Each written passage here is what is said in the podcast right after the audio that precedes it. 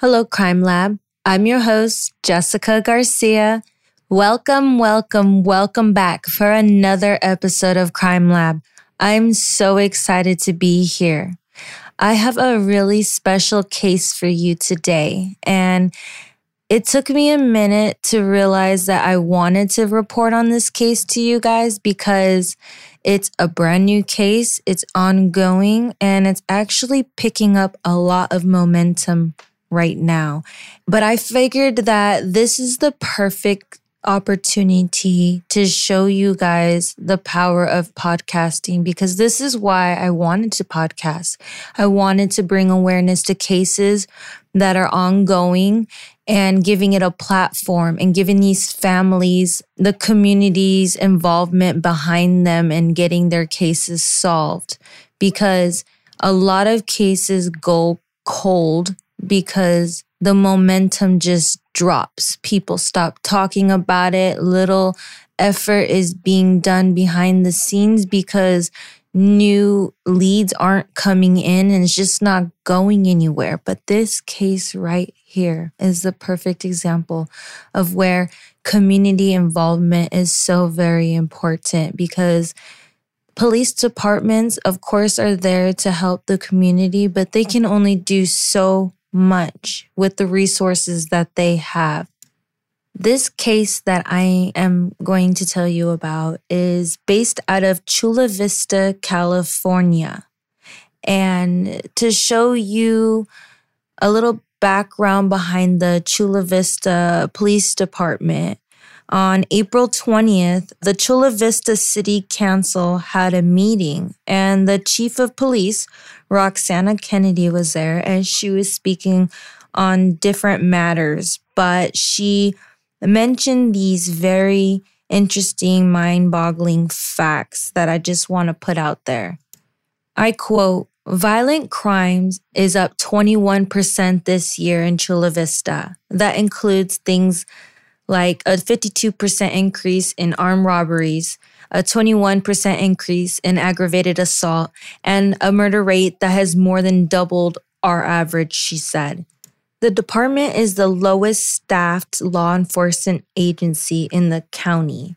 It's safe to say that the Chula Vista Police Department is severely understaffed, and this is in no way me trying to bash this police department. This is just simply me bringing awareness that they're going to do the best that they can with the resources and the manpower that they have. But they have so many cases coming in. And I looked it up. According to their website, they have about, compared to the police and uh, citizens ratio, there's about one police officer to every thousand citizens. Can you imagine one for every thousand?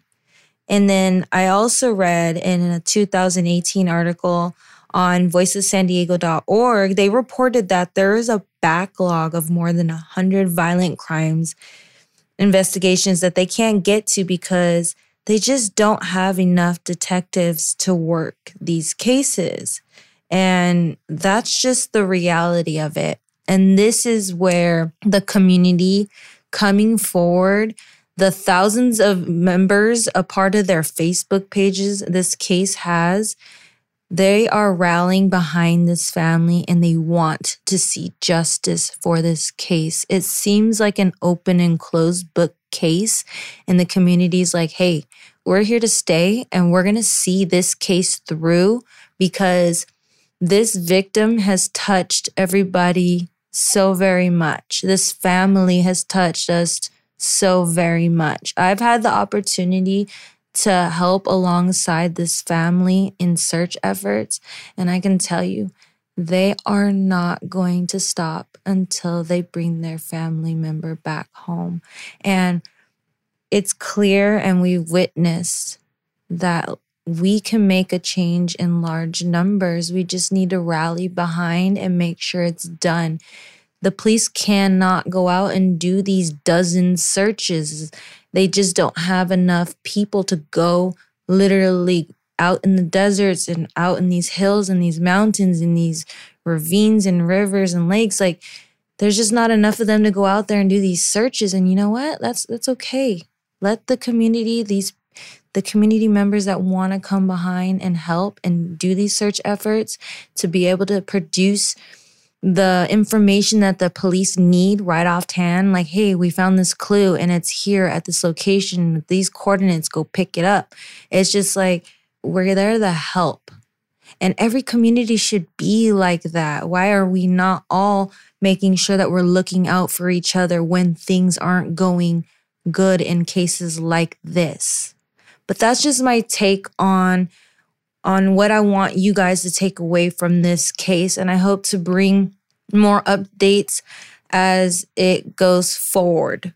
But in the meantime, sit back and I'm here to tell you about the case of Maya Millette.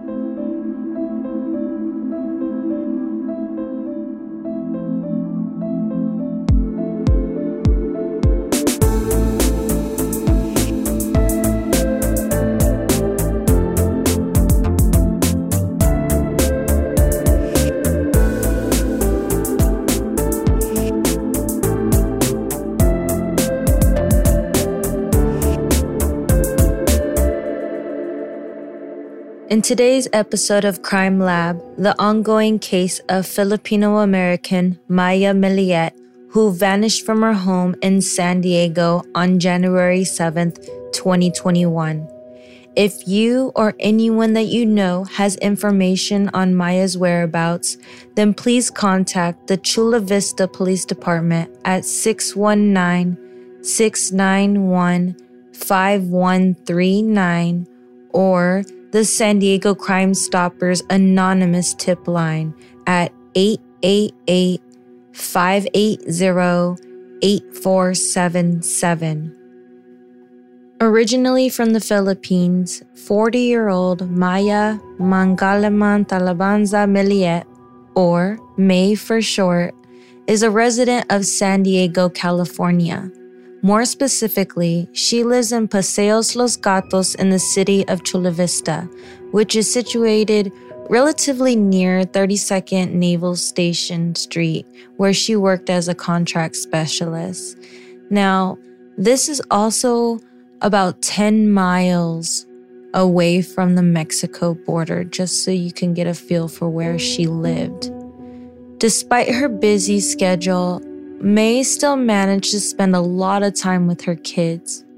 Her first two daughters are aged 11 and 9, respectively, while her son is only 4 years old. May married her husband Larry in 1999 when they were both just 18 years old. They were in high school together and got married after graduation. Shortly after, they moved around California before settling in Chula Vista. Their marriage, however, was far from ideal. Sometime in 2020, Larry reportedly sent hundreds of text messages to friends and family members to complain about his wife. He accused May of having an affair, even going so far as to getting in touch with her supervisor at work, demanding that they reassign her male coworkers. In a text message sent on June 28, 2020, Larry quoted a Bible verse from Proverbs. It's 5 3 tech 13, which includes phrases like, The lips of the adulterous women drip honey, and her feet go down to death. Her steps lead straight to the grave. A few months later, on September 16th, he again sent another text message. This time, it was a picture of what appeared to be an altar. Um, as if that wasn't creepy enough, though, it also contained a photo of him and May, which was surrounded by candles and covered in droplets droplets of what seemed to be blood. Many of these bizarre messages were sent to his wife's relatives as well.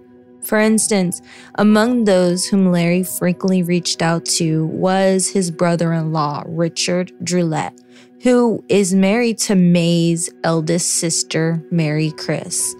They were often forced to intervene in the marital issues that the couples were facing this past year. Although it was neither welcome nor well received whenever they tried to give Larry any type of advice. In an interview with Fox News, Richard claimed that Larry, quote, was more of an aggressor. He was trying to get them involved.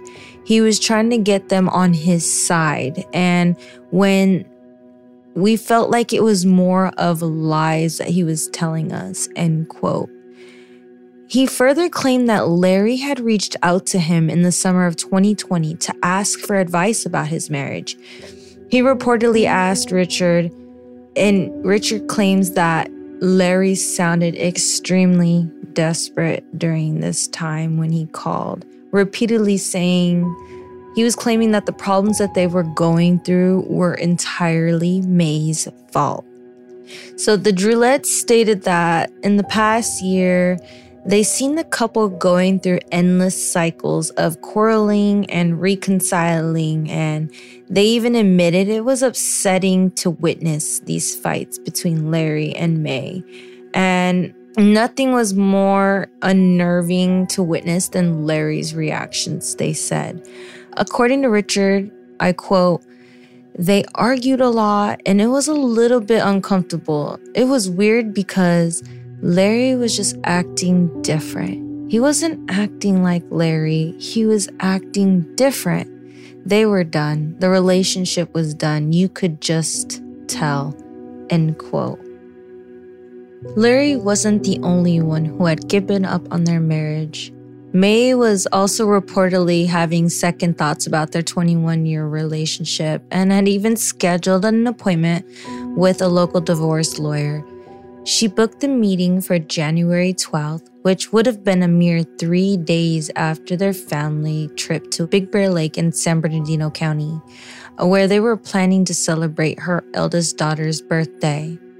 She even borrowed $10,000 from her sister Mary Chris for the application process and the fees that the divorce proceedings would have it was later reported that May had sought advice from a Facebook group as well, writing, quote, asking for a friend. Has anyone used or have gone through the services of Collaborative Practice San Diego for divorce? Looking for insights, positive or negative aspect, end quote. For the moderator of the community, though, it seemed as if May had been so desperate to remain anonymous that she had resorted to claiming her inquiry was made on behalf of a friend. But unfortunately for May, she would never make it to her daughter's birthday celebration or her appointment with the divorce lawyer. On Thursday, January 7th, 2021, the same day that she scheduled the appointment with the divorce attorney, Maya Millette vanished without a trace from her home in Paseos Los Gatos. She was last seen by her family at around 5 p.m. that day, with Larry reportedly being the last person known to have interacted with her. The next few days saw May's family desperately trying to get a hold of her. However, every single one of their text messages and phone calls went unanswered. After no sign of her the entire day, they finally admitted defeat and on January 9th at 11:18 p.m., Mary Chris placed a call to the Chula Vista Police Department to report her sister missing. It didn't take long for police officers to arrive at 2400 Paseos Los Gatos to investigate May's disappearance. At around 1 a.m. on January 10th, they began interviewing her friends and family members, all of whom stated that their phone calls for the past three days had been going straight to voicemail. Note, this is not like May at all. Reminder, she disappeared on January 7th, a Thursday. That was the last time Larry claimed to have seen her. And she was preparing for her daughter's birthday celebration that coming weekend, the next day. Their entire family was gonna go up to Big Bear It's a, a ski resort. And May and the family were in communication on Thursday, going back and forth in a group chat, discussing details about this this trip that they were about to take. And May just fell off the grid. She just stopped responding to messages. She was no longer on Facebook anymore. And that is not like her, her family said. She's very active on social media. She's always posting and keeping them up to date. I mean, she was planning this party. Anybody that knows, anybody that has kids, if you're planning for a birthday celebration that weekend, the next day, you have a lot going on and nobody can just fall off the grid in the middle of that. But May did. She, no contact after that. When word spread about May's disappearance, the community immediately took action. She was described as a 5 foot 2 inch Filipino American, weighing 105 pounds with brown hair, brown eyes, and freckles. She had tattoos of musical notes dotted on her clavicle with a hummingbird inked on her wrist. But despite their best efforts, the community led numerous search efforts and they produced no results. The police decided to investigate the case from another angle and on January 23rd managed to obtain a search warrant for May's home. When interviewed by press, Lieutenant Miriam Fox of the Criminal Investigation Division was cited as saying, quote, the focus of the search warrant is to locate any evidence or any clues as to her whereabouts. Obviously, we're concerned that she is still missing. I can't give any details to the investigation, but I will say we've been actively investigating this case, and we're at the point now where we're trying to get as much evidence and any clues as possible to find where May is. End quote. This statement was made in response to escalating whispers that Larry, May's husband, was somehow involved in her disappearance. Many in the community initially thought that the search warrant had been served to allow the police to investigate him. However, their speculations were silent by Lieutenant Fox's claims. As the police searched for clues into May's disappearance, her family held public vigils and posted flyers all over the neighborhood. The community search efforts also continued, with volunteers combing through the city's Mount San Miguel Park in case Maya, who was outdoorsy and loved hiking, had gone there. These searches amounted to nothing, but May's family persevered with their efforts. They put up billboards all over Chula Vista, all of which were plastered with photos of her, along with a number to call if she was spotted. They also launched a Facebook page called Find May slash Maya Millette to consolidate updates and search efforts alike. An Instagram account with the handle Help Find Maya was also created. To date, it has amassed a total of 900 followers, while the Facebook page has garnered more than 9,000 likes, with over 10,000 people religiously following every published post. Due to the lack of leads in the case, many began to suspect that Larry had something to do with May's disappearance. Despite the police saying otherwise, they began to draw comparisons to the Watts family murders, a case that took place in the Frederick, Colorado in August of 2018. This was an incredibly gruesome murder that began with the di- disappearance of a pregnant 34 year old woman named Shannon Watts. Her children's four year old Bella and three year old Celeste had vanished too. The family's patriarch, Christopher, was initially cooperative with the police and even gave several press conferences where he pleaded for the return of his wife and children. However, two days later, he admitted to the police that, in a fit of rage, he had actually strangled Shannon to death before smothering their daughters. He had murdered his entire family, including his unborn baby son, whom they had already named Nico Lee. After telling his wife about an affair that he was having with a coworker called Nicole Kessinger, in his confession he claimed that Shannon had threatened him that He would never see his kids again after the divorce, which threw him into a fury. For many, the Watts family murders was eerily similar to May's disappearance, especially since Larry had refused to participate in search parties and public vigils that were held in honor of her. This sentiment was further exasperated by her family's interviews, where they painted a rather disturbing picture of her marriage. According to one of her family members, she had warned them that her husband would be responsible if anything were to happen to her. She said this days before she disappeared. Meanwhile, Mary Chris Drouaillet also shared to the press that her younger sister had gotten into a argument with Larry on January 3rd, a mere 4 days before her disappearance. This fight was said to have been over a Jeep Wrangler that they had brought with them on a camping trip to the Glamis sand dunes to celebrate the new year. According to Mary Chris, quote, he was having more fun than my sister considering it was my sister's Jeep. He wanted to take the Jeep and he wanted to drive it and my sister wanted to drive it. So they had been arguing about that, end quote. Mary Chris's husband Richard further noted that the couple could have ridden the Jeep Wrangler together, but instead of fighting over who would drive it or not, however, he claimed that the argument was further proof that their marriage was over and would never be salvaged. For him, it also indicated that May no longer wished to reconcile with Larry and was more than ready to start a new chapter in her life, one that was free of him.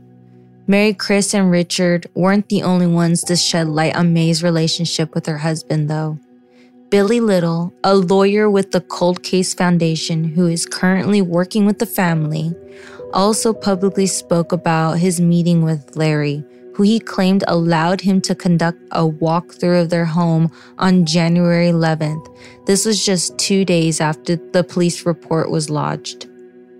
In an interview with Fox News, Billy said, quote, the windows were all open, the fans were on full blast. It was a little chilly. It looked like he had been cleaning. I talked to him a little bit. I asked if I could see the bedroom. I went up to the bedroom. That's when I saw the hole in the door, right next to the door handle. End quote. Larry reportedly claimed that the hole had been May's fault. He also gave his own interview to the media. While speaking to Fox 5 San Diego, Larry said that he initially believed that his wife had simply left their home to gather her thoughts and get some alone time, especially since they had gotten into an argument the night before. However, he admitted that this scenario was becoming more unlikely as weeks passed without any news or sightings of her. Larry explained to the police that May often needed space to be alone, which is why he and the rest of her family had initially waited before raising the alarm on her disappearance. Missing her own daughter's birthday wasn't in her nature, though, and this is what spurred them to finally approach the police. While May's loved ones focused on raising awareness for her disappearance by speaking to the press, the Chula Vista Police Department geared their efforts into finding clues that could cast more light on her disappearance. They noted that her car remained parked in her home at Paseo Los Gatos and that her bank statement showed no activity whatsoever. They also observed that her phone had been going straight to voicemail since the day she vanished. Unfortunately for the authorities, their efforts to locate May have been hampered by Larry, who announced in early February that he had retained a lawyer and would no longer be freely answering any questions about his wife's disappearance. This development was devastating for May's family, with her brother in law Richard publicly pleading with Larry to quote, Please come and help us find your wife, the woman that you love the woman that you protected, the woman you promised to protect and love for your kids' sake. End quote. However, a more recent development has proven to be even more disturbing. According to Inside Edition, a neighbor's surveillance camera reportedly captured six loud bangs on the night that May disappeared. These sounds were said to have sounded a lot like gunfire and were heard around 10 p.m. Reports also came in that it was caught on a neighbor's surveillance camera that Larry's aunt and uncle sped by at around 2:30 a.m. on the morning of May's disappearance or along that time frame that they had sped through the neighborhood and was caught on camera and mind you this aunt and uncle lives a mere 15 miles give or take from May's home and a warrant was served to search this aunt and uncle's home and Lots of firearms were recovered. A deep freezer was recovered because for some reason, the day following May's disappearance, Larry decided to give away their deep freezer to his aunt and uncle. So, that search warrant, they retrieved what they believed to be that freezer. There's just so much circumstantial evidence behind this case. You have Larry asking the neighbors where he can get his car detailed that very next day after she went missing. He was asking people where he can get gun cleaning material and he said that he took his son that Friday morning out to the beach and that they were gone all day and he left the girls home by themselves or so he assumed they were home doing homeschool with May but that just wasn't the case. And there's just a lot of evidence that just doesn't add up in this case. And Mary Chris and her husband Richard even they said they've publicly expressed Richard, for instance, said, quote, it doesn't add up. They have camera surveillance from all the neighbors. They have over 100 hours to review. And three months later, you're looking at those 100 hours still, re- still reviewing those videos. Something's got to give, end quote. Meanwhile, Billy Little of the Cold Case Foundation also stated that the Chula Vista Police Department rejected his help, but it has also come out since then that the police have finally accepted the FBI's help on this case, and they've also said that the Navy's NCIS is now involved because May is a government employee, and the husband Larry is also a civilian government employee. He works uh, at a naval hospital. I won't get into that. But the Navy is now involved, and there's just a lot of coverage going on. You've had Dr. Phil just recently covered her case. Nancy Grace came forward and covered her case, and May's case is going to make a difference forever the community is behind the family, and we're here to make sure that things that are happening right now during her case won't happen going forward in other cases. So we're here to use her case as a stepping stone to do better. And the community is here. Today is May's birthday. Happy birthday, May's 40 years old. Um, they're having a birthday celebration in honor of her today. I will post that information, but I wanted to release this episode today because it's very important. The family is wants to celebrate May's birthday and we just want to bring more awareness to this case. And if you live in the area, if you don't live in the area, just spread the word, repost join the community Facebook page. I'll put it all up for everybody to join in on this. I'd like to end this episode by sending my well wishes to May's parents. Hang in there. The community is praying for you and your family. I'd also like to end this by reading off what Mary Chris has to say for her sister May.